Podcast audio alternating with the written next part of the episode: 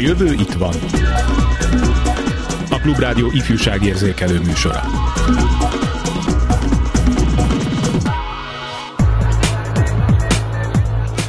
Hiszünk az oktatási esélyegyenlőség elvében és abban, hogy a szabad iskolaválasztás nem egy kiváltságos csoport, hanem minden magyar állampolgár joga. Olvasható a Láthatatlan Tanoda honlapjának nyitó mondatában. Ismerjük meg a szervezetet, tartsanak velünk!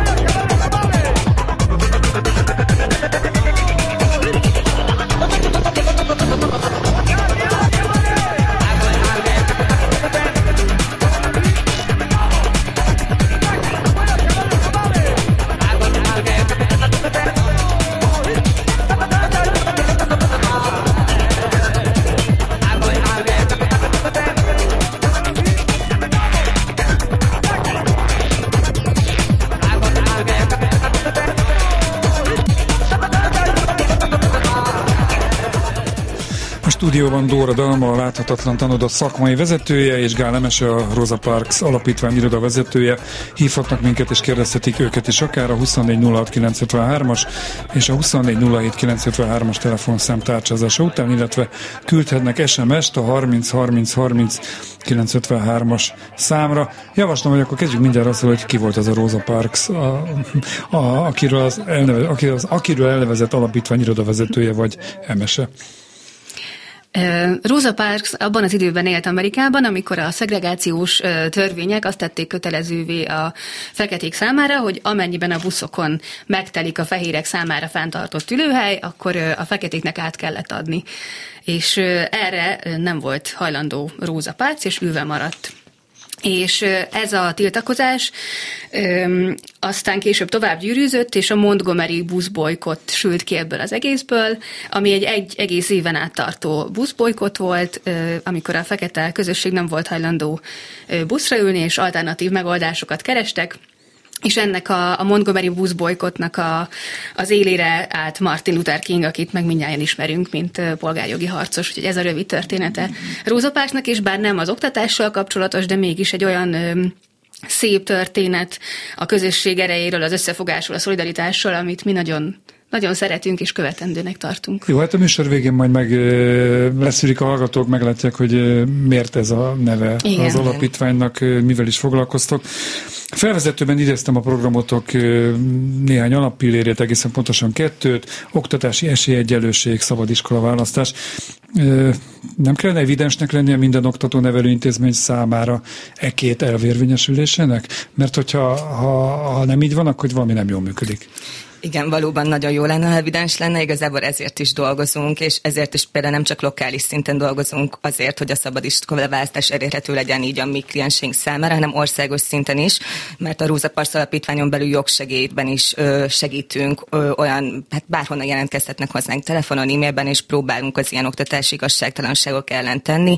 Például Emese kolléganőm is ezt csinálja jelenleg, illetve az alapítvány vezetője dr. Kegyes Adél, akit ismerhetnek az emberek több ilyen típusú perből, ami ilyen deszegregációs per volt, és hogy azért, azért is küzdött egy, a cé ef cé es alapítvány, ami az esélyt a hátrányos helyzetű gyerekeknek alapítvány, ez régebben működött, az alatt indult el a Láthatatlan Tanoda is, és ők folyamatosan ilyen stratégiai pereket vittek, és ezt egészítette ki a Tanoda olyan szempontból, hogy mi segítjük ezeket a gyerekeket helytállni az oktatási intézményekben. No, hát részben feleltél arra a kérdésre, amit most tennék fel, fel is teszem, tehát így belemondom, hogy milyen igény, milyen szükség hívta életre, ti hogyan szembesültetek azokkal a hiányosságokkal, ami nincs meg a magyar oktatási rendszerben, vagy nem jól működik, hogyan vágtatok hozzá, vagy vágtatok bele, hogyan kezdtetek hozzá, milyen kondíciókkal kezdtetek, és most hol tartotok? Jó, hát igazából a legelején maga a Tanoda azért is lett láthatatlan, mert hogy így nem volt egy konkrét irodánk, nem volt egy konkrét helyünk,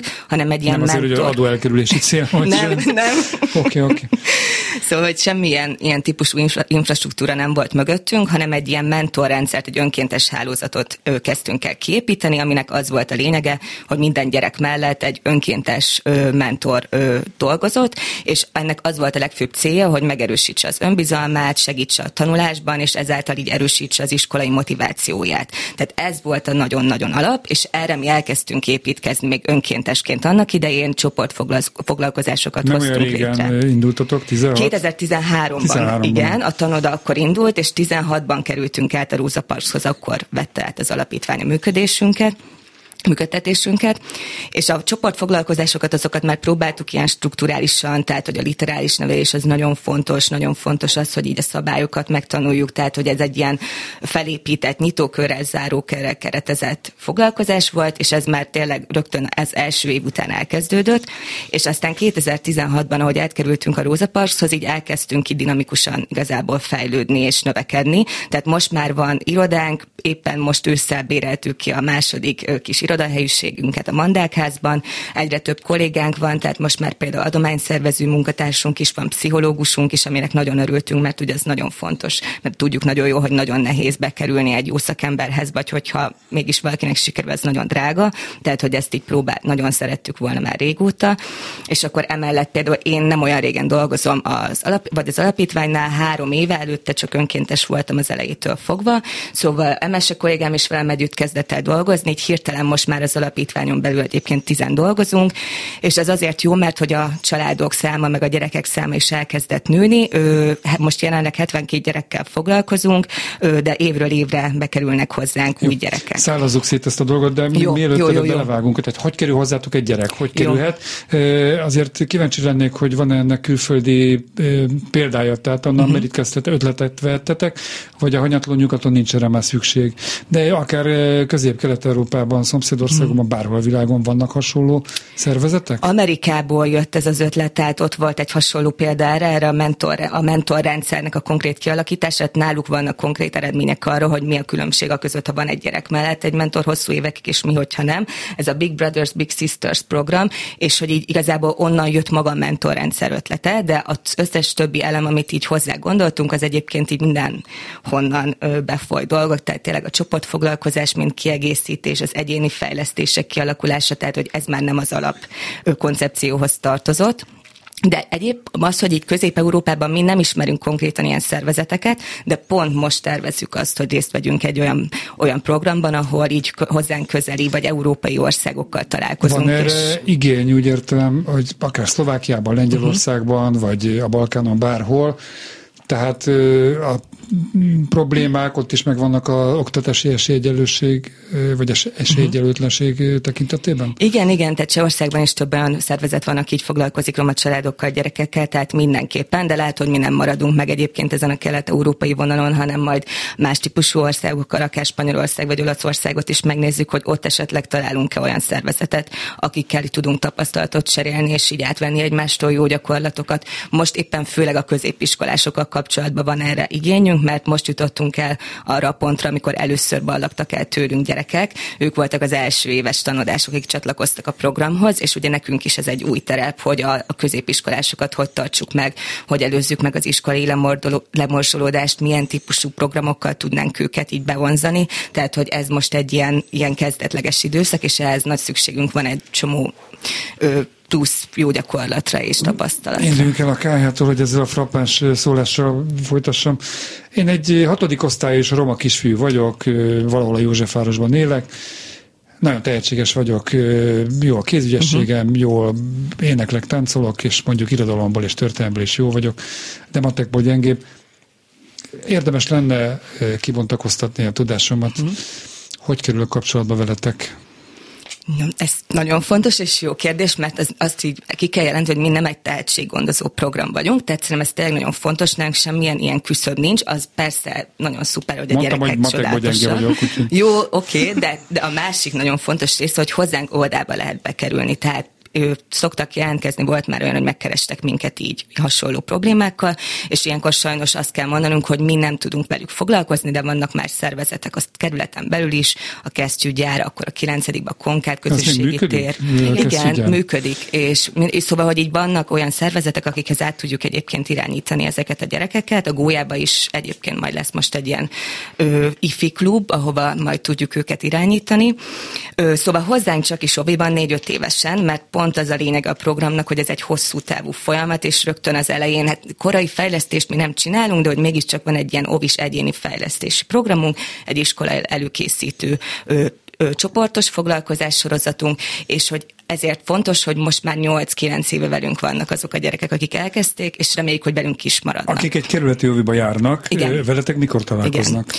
Velünk úgy szoktak amúgy találkozni, a Covid nagyon sok mindent megváltoztatott, de a kerületi óvikba jártunk szülőértekezletre, vagy szórólapozni, és ott tudtak jelentkezni a családok, illetve most már organikusan például a tanodás szülők is sokszor ajánlanak be családokat, tehát így, így találkoznak. De ti mentek velünk be az óvodájukba, vagy igen. mennek valahova veletek igen. hozzátok? Mi megyünk be, mi mentünk be, most már egyébként Egyébként ők jönnek be megbeszélni, mert ugye ez is átalakult, telefonszámunk, keressük őket, igen, és a szülők vagy mi megyünk családlátogatásra, mert hogy egyébként úgy szoktuk, hogy az első ilyen találkozót adott esetben náluk, ha ez nem megoldható, akkor az irodában tesszük meg. Írtátok, illetve írjátok a honlapon, hogy elsősorban roma gyerekek kerülnek be a célcsoportotok közé.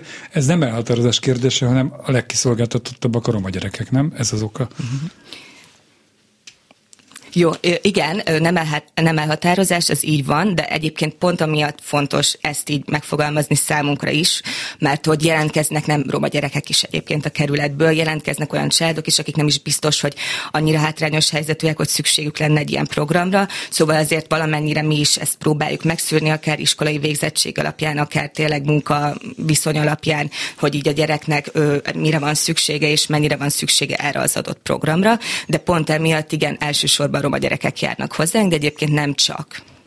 Az, hogy tehetséges gyerek, mondtátok, hogy nem vagytok tehetséggondozó, ez világos, de valahogy azt olvastam ki a programból, uh-huh. hogy szeretnétek ezeknek a gyerekeknek azokat a lehetőségeket biztosítani, megteremteni bennük, hogy alkalmasak legyenek az isko- általános iskola sikeres elvégzésére, vagy akár egy középiskolai felvételire, és akár uh-huh. tovább. Bárkivel foglalkoztok, vagy van-e valamilyen nem is mondom, azt mondom, hogy szintfelmérés. Mm. Tehát van, akinél a, a, egyáltalán a, a kettes érdemjegy, hogy egyáltalán bármi értelme van az érdemjegyeknek, tehát hogy a megfelelő szintet, a minimális szintet elérje, abban is segítitek, van akit akár abban is, mm. hogy tovább lépjen. Szóval nem tudom, elég, elég bonyolultan fogalmaztam. Igen, próbáljuk úgy alakítani a, a szolgáltatásaink körét, hogy az mindig a, a célcsoportunk igényeire reflektáljon, úgyhogy ha valakinek arra van szüksége, hogy négyes helyett ötös szeretne, akkor neki is szervezzünk korrepetálást, hogyha mondjuk egy pótvizsgára kell felkészíteni, akkor azt is megszervezzük. Ezek most egész nyáron mentek, általában gimnazisták, egyetemisták, nyugdíjas tanárok foglalkoznak a gyerekeinkkel, és készítik fel őket a, a pótvizsgára, úgyhogy mindenféle dologban segítünk a, a gyerekeinknek. Az alapvető az, hogy szociálisan rászorultak legyenek? Tehát valamilyen szempontból hátrányos helyzetben élő gyerekekről beszélünk, igen, akikkel ti foglalkoztok. Hol igen lehet meghúzni a határt? Ezt ti is ellenőrzitek, vagy hagyatkoztok a helyi szociális ellátó munkatársainak, a intézményvezetők, óvoda, iskolavezetők véleményére? Tehát, hogy... Igen, értem.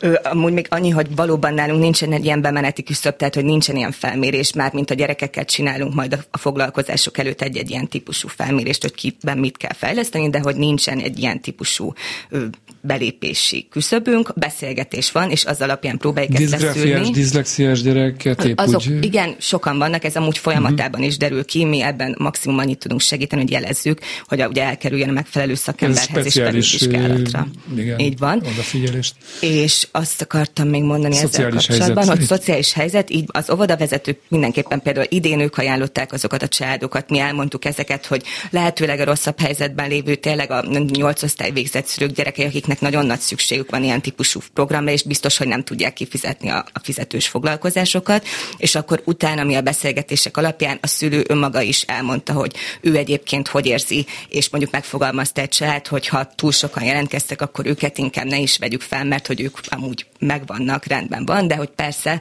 amúgy minden gyereknek szüksége lenne ilyen típusú délutáni foglalkozásra, tehát hogy a jobb módúak ezt meg tudják fizetni, a kevésbé jobb módúak pedig nem, de sajnos ugye tudjuk nagyon jó, hogy egyre több embernek ez nehezebbé fog válni, tehát lehet, hogy például nekünk is majd jövőre, vagy éveken belül egy kicsit változtatni kell majd ezen a típusú felvételi rendszeren, mert egyre több családnak lesz erre szüksége. Nem tudom, hány óvoda van mondjuk uh-huh. a kerületben, feltételezem, hogy sok.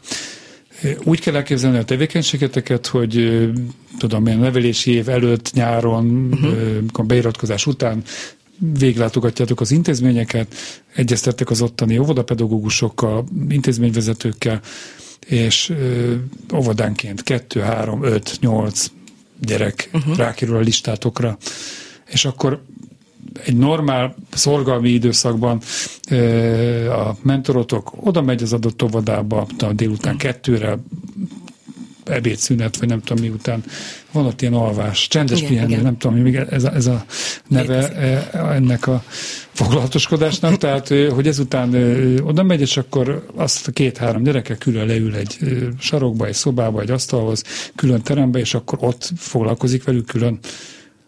Ingattad a fejedet. Nem. Akkor? A Tanoda nem erről szól, viszont most megragadom az alkalmat, hogy elmondjam, hogy van egy, egy befogadó óvodák projektünk, amit a Józsefvárosi Önkormányzattal együtt ö, csinálunk, és annak az a, a lényege, hogy a, a Rosa Parksnak van egy szociális munkása és egy fejlesztő pedagógusa, aki kifejezetten a kerületi óvikkal együttműködve, ők hasonlót csinálnak, amit most elmondtál, tehát, hogy ez a szocmunkás és ez a fejlesztő pedagógus ezekbe az óvikba elmegy, és ott a helyi szülők közösségét építi, és fejleszti a gyerekeket, úgyhogy van egy ilyen projektünk igen. is, de ez a Tanodától függetlenül működik. Ez egy, ez egy két éves, azt hiszem összesen két éves mm. é u-s projekt. És akkor... Jó, akkor ti hogy? Jó. Igen. igen. Okay. Hát amennyi most elmondható az előttünk álló másfél percben, utána kicsit zenélünk, és jó, hírek után ki lehet. Jó, tehát nem, ő, hozzánk jönnek a gyerekek, vagy van úgy, hogy a mentor kíséri oda, mert a szülő nem tudja megoldani, de van, de hogy a népsort szülő... kaptok az intézményektől, tehát egyetlen kifordulhat hozzá. Ott már nekünk van egy adatbázisunk, szóval, aha, hogy aha. A, a felvétel után mi ezt már tudjuk, a szülőkkel is ah, kapcsolatban igen, vagyunk, igen. és akkor jönnek vagy maguktól, vagy az önkéntessel, és akkor az ovis soknak van egy-egy órás egyéni fejlesztésük, illetve már, hogyha az iskola előtt állnak, akkor az utolsó fél évben egy csoportos egy foglalkozásuk. Egy órás egyéni, tehát gyerekenként... Egy gyerek, egy felnőttel. Egy ilyen szintén felépített struktúrált foglalkozás, amit a gyógypedagógus kollégánkkal együtt építettek fel a, a, a másik két kollégám, aki most nincs itt, és ő az alapján ott az önkéntesek a betanulási időszak után megtartják ezt a foglalkozást a gyerekeknek. És akkor ezen felül még van közösségi program, ami hétvégente szokott lenni általában, táboroztatunk is, és vannak a mentor találkozók, amik viszont már egy, egy fél év, egy év után kezdődnek el, és ott már mehetnek bárhova, a mentortól függ, és a családtól függ, hogy hova, de elmehetnek strandolni, elmehetnek könyvtárba, elmehetnek tanulni, fagyizni, az itt teljesen szabadon biztosított, csak ahhoz már kell egy ilyen bizalmi kapcsolat. Természetesen a teljesség igénye nélkül mi fér bele egy egyórás egyéni foglalkozásba egy Jó. gyerekkel? Hát igazából próbáljuk úgy összerakni ezt, hogy mindenféle ilyen típusú, például mozgásfejlesztés legyen benne, egy nagyobb mozgásos feladat legyen benne, mondjuk koncentrációfejlesztő feladat, a végére egy kicsit ilyen nyugisabb beszédfejlesztő feladatok, tehát próbálunk minden egyes ilyen, ő, ilyen kategóriára feladatokat rakni a foglalkozásba. Van egy ilyen a tanév vagy nevelési év elején, és aztán? Ez végig van. Végig, végig minden van. héten egy. Minden héten egy uh-huh. alkalom, így van. És ezeket egészítik ki a mentortalálkozók, a csoportfoglalkozások, és adott esetben a korrepetálás, hogyha a gyermek igényli. Hát hamarosan folytatjuk a Láthatatlan Tanoda működésének a bemutatását, óvodától egyetemig, hogy Csatamásról Bereményi Géza szavaival éljek. Most uh, muzsikálunk egy kicsit, utána egy rövid hírek, és uh, folytatjuk a beszélgetést.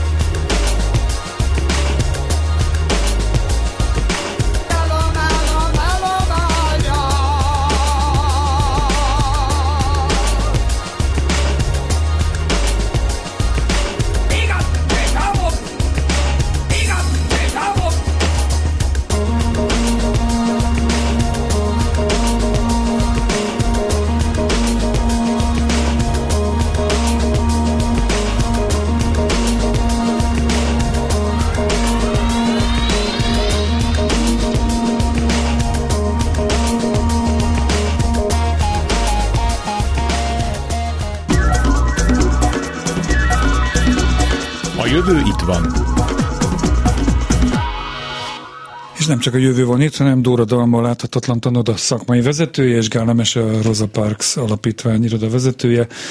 És hát a ti tevékenységeteket mutatjuk be, és ott tartottunk, hogy Heti rendszerességgel vannak foglalkozások, hozzátok járó óvodás, általános iskolás, középiskolás rászoruló fiataloknak, illetve egyéb hétvégi programokat, nyári táborokat szerveztek. Idén nyáron milyen programok voltak, milyen táborok? Idén nyáron is voltunk táborozni, a nagyokkal és a kicsikkel is külön. A nagyokkal Bánkitón voltunk, a kicsikkel Szentendén, a Kemping-szigeten. Nagyon szuper volt. Ez ott, ott alvos tábor? Ott tábor, így van. És nagyon jó mindig, de nagyon kemény is, ezért fárasztó, intenzív, és most lesz pont a napközis táborunk csütörtöktől vasárnapig, oda csak az ovisok vannak, mert annyi, hogy az elsőtől lehet jönni ott alvos táborra, még akkor is nagyon picik, és az ovisoknak pedig négy napos, kicsit rövidebb napokkal kezdődő tábort szervezünk. Milyen programok vannak egy ilyen ott alvos táborban? Nyilván napközis tábort is kérdezem majd, de felteszem, hogy különböző életkorú fiatalok, gyerekek vannak, nyilván nem ugyanaz a elvárás egy hat évesnek, meg egy tizenkét évesnek, tehát hogy hangoljátok ezt össze? Úgy csináljuk, hogy alapvetően mondjuk elsőtől maximum ötödikig van az első korosztály, akik együtt mennek, és akkor a nagyok az a hatodik, hetedik, nyolcadik, úgyhogy így egy kicsit egyszerűbb. De persze így is azért van bőven különbség a korosztályban. Hát olyan programokat szervezünk, aki minden, ami mindenki számára izgalmas. Most például Szentendrén evezni voltunk, nagyon sokat medencéztünk, mert nagyon meleg volt, tehát hogy olyan programokat általában például nagyokkal már közösen tervezzük meg ezeket a táborokat, előtte leülünk, megmutatjuk nekik, hogy na, ezek vannak, mi az, amit szeretnétek, szavazzuk meg, az alapján összerakjuk a programokat, a szabályokat, és akkor így elmegyünk, és jól érezzük magunkat. Általában tényleg az a cél ennek a tábornak, hogy kicsit kiszakadjon mindenki, de azért szoktunk például olyat is csinálni, tavaly volt erre példa, hogy ilyen élőkönyvtárat csináltak az önkéntesek a gyerekeknek, mert hogy pont ugye hetedik-nyolcadikosoknak a pályorientáció miatt. Volt börtönviselje, az nem volt, gondolom, hogyha önkéntesekről beszélünk. Nem. nem, de tényleg jó volt, mert a jogászok beszélgettek, újságírók, szívsebész önkéntesünk. Csak egy mondatot, ha a hallgatóink Igen. közül valaki nem tudja, az élőkönyvtár az az, hogy e, ki lehet kölcsönözni mintegy órára, fél órára e, embereket. Igen. Jogászt. Egy, egyébként a valamelyik Sziget Fesztiválon találkoztam először ezzel uh-huh. itthon, ezzel a jelenséggel. A, ott tényleg prostituáltól börtönviseltig bárkit ki lehetett Igen. kölcsönözni, és akkor mes- kérdezni lehetett, és megmesélt az életéről, a munkájáról. Igen. Tehát akkor valami hasonló volt. Igen, hát ugye ennek főleg az érzékenyítés a célja abban az esetben, amit te mondasz, de mi most tényleg próbáltunk így az, is, az ismerős önkéntesek egy kicsit lelkesebben beszélnek a szakmájukról, és szerintem ez egy nagyon jól sikerült program volt, úgyhogy ezt meg is tartjuk, ha nem Milliárdos, is táboron ne, belül. Ne lovag, de ilyen valószínűleg nem volt. A... Az antropológusnak volt a legnagyobb oh, sikere, aki a sámánokat kutatta, és vele akart mindenki a legtöbbet igen. beszélgetni. Ez tök jó. Nagyon izgalmas volt. Egy ilyen tábor azért nem ingyen van. De a gyerekeknek felteszem, hogy igen, de hát más mások, jobb sorsú gyerekek, szülei egy rakás pénzt fizetnek egy hét ottalvós programokkal dúsított táborért. Ti hogy oldjátok meg? Egy, egyben ezzel úgy általában a, a működésetek anyagi vetületére is kérdezek. A, a működésünket évről évre nem, nem nevezném most annyira fenntarthatónak, mindig igyekszünk azzá tenni, de pont a gyerektáborra már évek óta van egy kiszámítható donorunk, a Pepkó, aki, aki minden évben ad gyerekfoglalkozásokra, mentorprogramokra, nyári táborokra, úgyhogy ez, a, ez az egy dolog, ez már évek óta fix, hogy ezt biztosan meg tudjuk valósítani minden évben. És pénzgyűjtés folyamatosan zajlik, és csak Igen. példának mondom, hogy itt a Klubrádió az nagyon profin csinálja. Évente kétszer ősszel, tavasszal túlélési gyakorlatunk van, amikor meghirdetjük ezt minden fórumon. Mondjuk ebből a szempontból könnyebb helyzetben vagyunk, mert folyamatosan eljutunk a, a potenciális adakozókhoz, és hát elég szépen támogatnak bennünket. Ti hogy próbáljátok ezt meg? De mondok mm-hmm, másik jó. példát, Tilos Rádió Persze. kicsiben, és más civil szervezetek is próbálnak így gyűjteni. Ti hogyan? Nekünk is van most már erre egy minimális stratégiánk, tehát ahogy te is mondod, tavasszal most például volt egy követes adománygyűjtő kampányunkat, az milyen, milyen követes, az azt követ. jelenti, hogy mi ezt úgy csináltuk, hogy mindenki egy más típusú dolgot vállalt be, egy hónapon keresztül mondjuk valaki megtanult sütni, valaki különleges kirándulóhelyekre ment, és eközben folyamatosan posztolt Facebookra, Instagramra, ahova éppen tudott, és ebben ugye felhívta a figyelmet a munkákra, és gyűjtött a saját kis oldalán. Te mit csináltál? Én, én semmit, én szerveztem oh. a kampányt. Hát ez, ez, ez így, így könnyű. Én zenéltem. Hm? Én zenéltem. Te tudsz zenélni? Igen, és akkor a, a YouTube-ra felvettem dalokat az egyik barátnőmmel. Hát volt komoly zene is, meg könnyű zene is, fuvolán, gitáron, ukulelén, meg éneklek, és akkor ennek mindenféle kombinációit. Jó, majd megkérdezem, hogy a kislányomnak nem tudom mennyire rászoruló ukulele órákat tudsz adni, mert kapott egy ukulelét. Oké, rendben.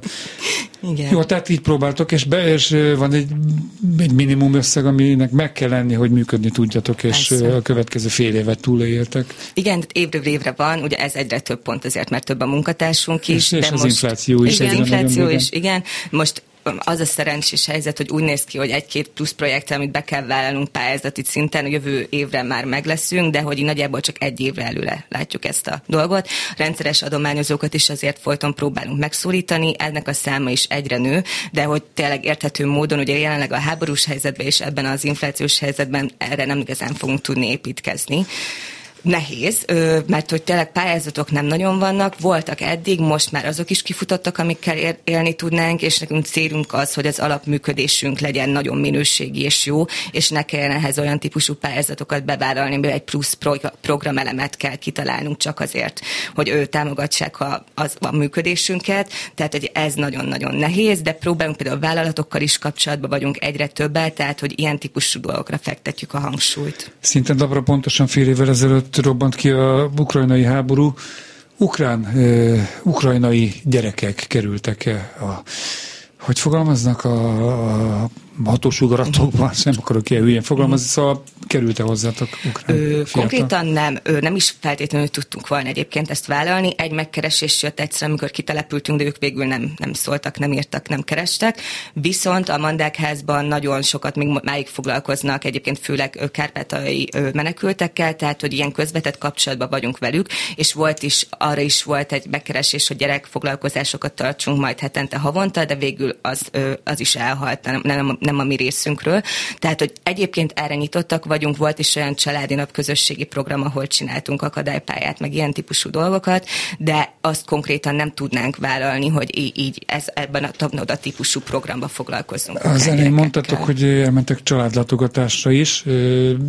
Mi van, hogyha azt tapasztaljátok, hogy valóban van egy rászoruló gyerek, és még ráadásul jó képességű is lenne, az iskola támogatja, de azt tapasztaljátok, hogy a szülők életmódja, életvitele az minden tekintetben az ellen hat, hogy a gyerek tanuljon otthon, leckét írjon, képezze magát, és lépést tudjon tartani a jobbsorsú kortársaival. Mit tudtok ilyenkor tenni? Próbáljátok győzködni a felmenőket, gyámügyhöz fordultak, mi a teendő? Ez fontos kérdés, itt el is mondom, hogy tényleg szociális program vagyunk, tehát szociális munkásként dolgozunk főleg ebben a projektben, tehát hogy minden típ, ilyen típusú eszközeink és információink megvannak, viszont nem igazán fordul elő ilyen pont amiatt, mert hogy önkéntes alapon jelentkeznek ezek a családok hozzánk, tehát hogy megvan az alapmotivációik arra, hogy, hogy a gyerek tanuljon és jobb legyen neki. Persze előfordul olyan, hogy családon belüli erőszak, vagy olyan típusú nagyobb problémák, amikor jeleznünk kell. Igen, ilyenkor ezt megtesszük, egyébként általában a szülővel közösen, nem a háta mögött leülünk, megbeszéljük, hogy a gyereknek ez nem jó, ezért most muszáj jelzést tennünk, mert ugye kötelező is. Volt már olyan, hogy rendőrségi feljelentést is kellett tennünk, ez is például most folyamatban van, tehát hogy minden ilyen dologra figyelünk, és mindig mérlegeljük, hogy mi az, ami a gyereknek már tényleg annyira rossz, hogy muszáj, hogy, hogy akár védelembe vegyék, vagy bármilyen típusú beavatkozás legyen, de ezt tényleg nagyon partneri kapcsolatban igyekszünk a szülőkkel együtt kommunikálni. Említetted magatokról, hogy szociális munkásként kerültetek ebbe a programba. Milyen munkatársak dolgoznak veletek? Hát ki lehet következtetni az eddig elhangzottakból, jogász nyilván van, de hát akkor mondjátok ti. Én jogász vagyok, én nem, nem szociális munkás oldalra jöttem. Szociális jogász. De szociális jogász. Alkottam ezt. Van több szociális munkás kollégánk, van egy fejlesztőpedagógusunk, van egy pszichológusunk, a fundraiser kollégánk kutató egyébként. Igen, igen. Ö, Mit kutat? Hát most legutoljára azt hiszem, hogy valamit az orvosi eszközök az ilyen Aha. igénybevételével kapcsolatosan kutatott, de őszintén ezt nem tudom pontosan. és igen, van még egy kutató kollégánk, a Kende Ágnes, úgyhogy így áll össze a csapatunk. Az önkéntesek hogy kerülhetnek hozzátok? Vannak-e valamilyen feltételek, támasztottak-e valamilyen feltételt? Nyilván nem mindegy, hogy akármilyen lelkes valaki, hogy tud-e valóban segíteni a fiatalnak? Igen, ez sokkal professzionálisabb lett szerintem az elmúlt évek során. Amikor én kerültem ide önkéntesként, akkor néhány ilyen informális beszélgetés volt még a beugró a, a mentorkodásba. Most már ez egy ilyen több lépcsős folyamat, aminek az első lépése egy jelentkezés. Évente több alkalommal rendezünk ilyen önkéntes bevonó alkalmat, ami egy egész napos esemény. Az elmúlt két évben ezek főleg online valósultak Igen. meg, és ilyenkor mi is mesélünk az alapítványról, szituációs játékokban fölmérjük, hogy ki az, aki alkalmas erre a feladatra. Ők is megismernek minket, hogy tényleg akarnak ebben részt venni, és van lehetőség szintén ilyen élőkönyvtáras módszerrel a, a mostani önkéntesekkel is egy picit beszélgetni a kihívásokról, a nehézségekről, így a hétköznapokról. És akkor ö, ö, ezen részt vesznek a, a dalmáik, és akkor ö, mindenkinek adnak egy visszajelzést, miután átbeszélték a benyomásaikat, hogy ki az, akit szívesen látnánk egy következő fordulóra, illetve nyilván még akkor ők is átgondolják, hogy szeretnék ezt, és akkor ezt követi egy személyes interjú, egy hosszabb, ami szintén ilyen szituációs játékokkal ö, tarkított beszélgetés, és akkor, ami ezután, én azt elmondottad, Alma, azt te jobban tudod. Igen, és ezután, aki óvisok mellé kerül egyéni fejlesztőként, ő még részt vesz egy ilyen rövid képzésbe, hogy hogy kell megcsinálni egy ilyen fejlesztést, megismer az, megismeri az eszközöket, a módszertant. Jó, ez a, ez a rátermettséget, mondjuk, hogy legalább érettségi legyen, vagy egyetemi hallgató legyen, ilyen feltétel van? Igen, az érettség, hát igazából az a lényeg, hogy tizennyolc év felett legyen, tehát, hogy mindenképpen felnőttre tudjuk bízni a gyerekeket, de egyébként volt már középiskolás önkéntesünk is, aki nem egyénileg foglalkozott velük.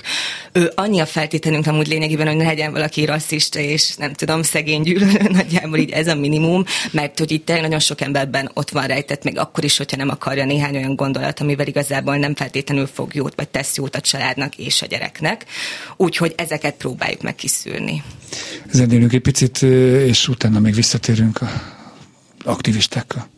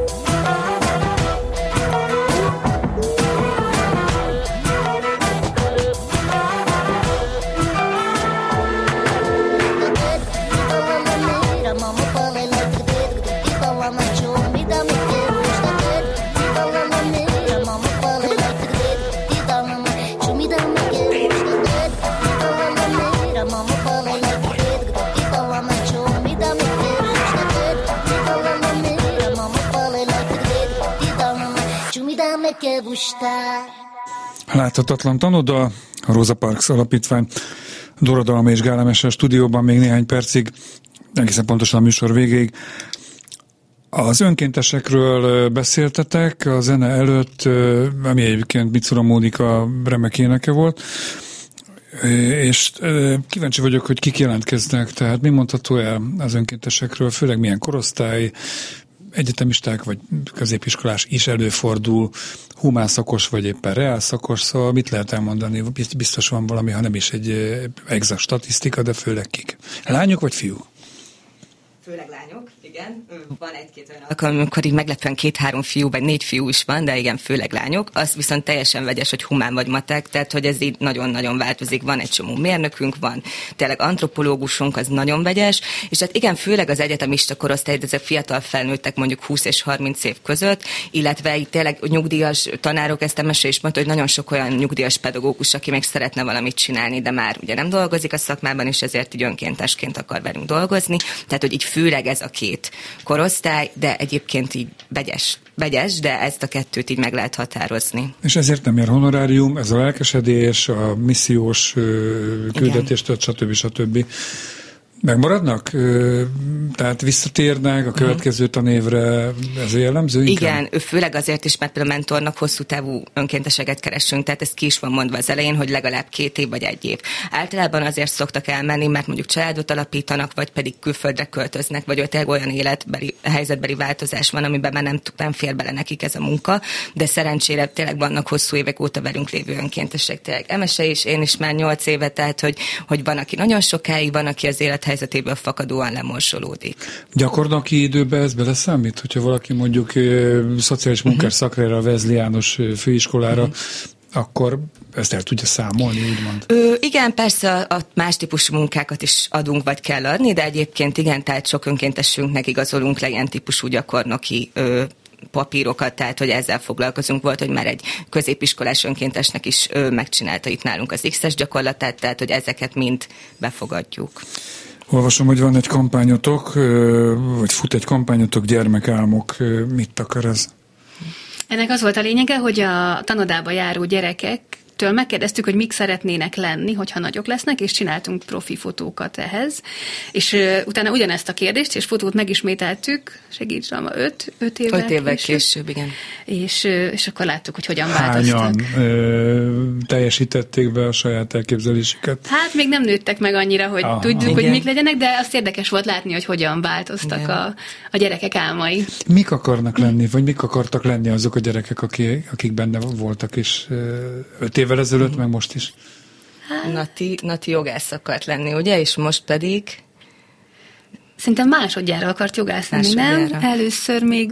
Ó, nem is említ. Most rendőr. Ilyen szépségiparbeli dolgok, igen, van, aki rendőr akart lenni, oh. nem tudom, öt-hat évvel ezelőtt, most már semmiképpen se szeretne rendőr lenni, hanem színésznő, és akkor van, aki például vasutas akart lenni, most már cégvezető, és amúgy olyan típusú munkát szeretne csinálni, mint a tanoda, hogy segítse a hátrányos helyzetű gyerekeket, tehát, hogy ezek ilyen nagyon színesen változtak. De egyébként azt igen lehet látni, hogy, hogy így az ilyen nagyon kicsi gyerekálmok így, így kicsit reálisabbá válnak így az évek után, vagy úgy alakulnak át, hogy, hogy így már nem feltétlenül tud egy olyan hatalmas dolgot elmondani, bár mondjuk a színészet is szerintem Aha. olyan, ami... Érdemes lenne felnőtteknek is feltenni ezeket a kérdést. Mik szerettek volna lenni, hogyha, és akkor Igen. ez változik-e, vagy Igen. nem?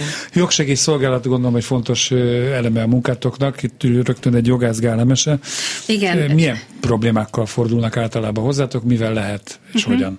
Három irányban dolgozunk a jogsegély szolgálaton. Az egyik azok az e-mailes, meg telefonos megkeresések, amikor az ország bármelyik részéből, és egyébként nem is feltétlenül hátrányos helyzetű családok keresnek meg azzal, hogy például az egyik tanár nem úgy viselkedik a gyerekkel, vagy bullying áldozata lesz, vagy van valami probléma, amivel elakadtak. De azért sok roma is volt köztük, de volt eseni is, á dé há dé-s gyerek is. Sajátos nevelési igény. Igen, igen. És ö, ilyenkor általában alaposan kikérdezem a, az ügyfeleket arról, hogy, hogy mi a helyzet, és utána van egy ügyvéd kolléganőnk, akivel átbeszélem alaposan a dolgot, és akkor választunk egy stratégiát, ami általában első körben az, hogy írunk egy panaszt az iskolának, hogyha tőlük nem érkezik pozitív válasz, vagy érdemi válasz, akkor pedig a tankerülethez fordulunk, aki ugye az iskolának a fenntartója, és akkor így lehet fölfelé lépegetni. Tehát ez az egyik ügycsoport. A másik a tanodás családoknak az ügyes-bajos dolgai, ami nem feltétlen oktatással kapcsolatos, de azért próbálunk ragaszkodni hozzá, hogy mondjuk adósságkezeléssel kapcsolatos dolgokat ne mi csináljunk, jogi dolgokat, hanem tovább irányítjuk mm. őket máshová. És a harmadik csoport pedig az ilyen nagyobb stratégiai pereknek a csoportja, például a Gyöngyöspatai per is a az alapítvány elődjéhez, a cé ef cé ef-hez és Kegye Adélhoz kötődik, illetve Csenyétén volt ez az ügy, amikor nem ment ki a, a mentő rendőri felvezetés nélkül, és ott meghalt egy ember. Tehát, hogy az, az sem feltétlenül oktatással, de mindenképpen diszkriminációval szóval kapcsolatos. Szóval lehet ilyen kérdésekkel vagy témákkal igen. is fordulni. Ez a Gyöngyöspatai, ez az, amire végül is kedves miniszterelnökünk azt mondta, hogy nehogy már ingyen pénzhez jusson valaki a bírósági. Jó, hát gratulálunk neki ezúton is, vagy innen helyről is.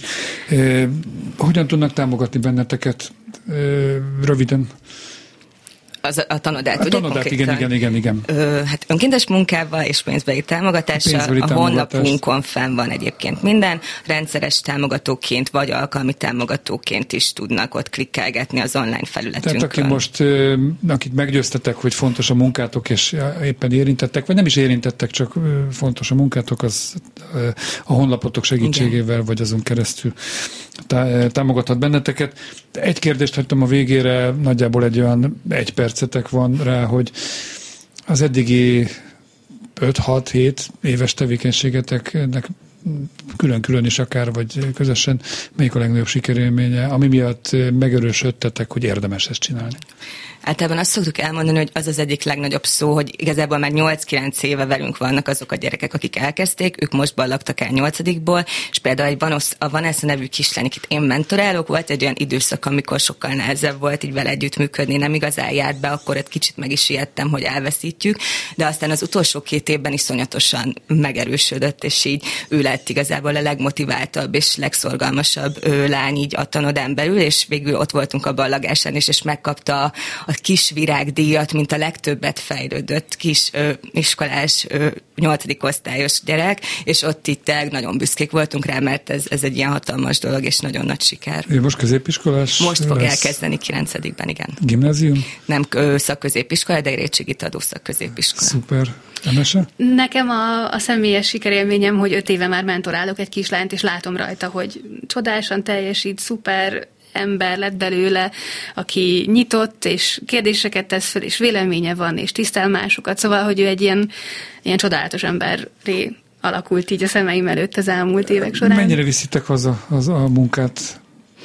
Én eléggé hazaviszem, de hát azért, mert fontos. Én is hazavittem, amikor a nyolcadik kerületbe jutottam, el is vártam, e, vagy tőlem elvártam, úgyhogy e, de hát az az egészséges, hogy az ember le tudja tenni, nem? Igen, és igyekszünk egyébként, ha szabadságon vagyunk, akkor határozottan, szigorúan szabadságon vagyunk, és nem nézünk ki e-mailt, és nem veszünk fel telefont. Most akkor szabadságra engedlek benneteket, köszönjük. Innen a rádióból legalábbis, és sok sikert a folytatáshoz. Köszönjük, köszönjük. Dóra Dalmának, a Láthatatlan Tanoda szakmai vezetőjének, és Gál Emesének, a Rosa Parks alapítvány irodavezetőjének köszönöm, hogy itt voltak. Köszönjük. Munkatársaimnak, Lehoczki Míriámnak, Csorba Lászlónak, Göcsei Zsuzsának köszönöm a munkáját, a szerkesztőt, Csík Gyulát hallották, egy hét múlva, ha jövő újra itt lesz.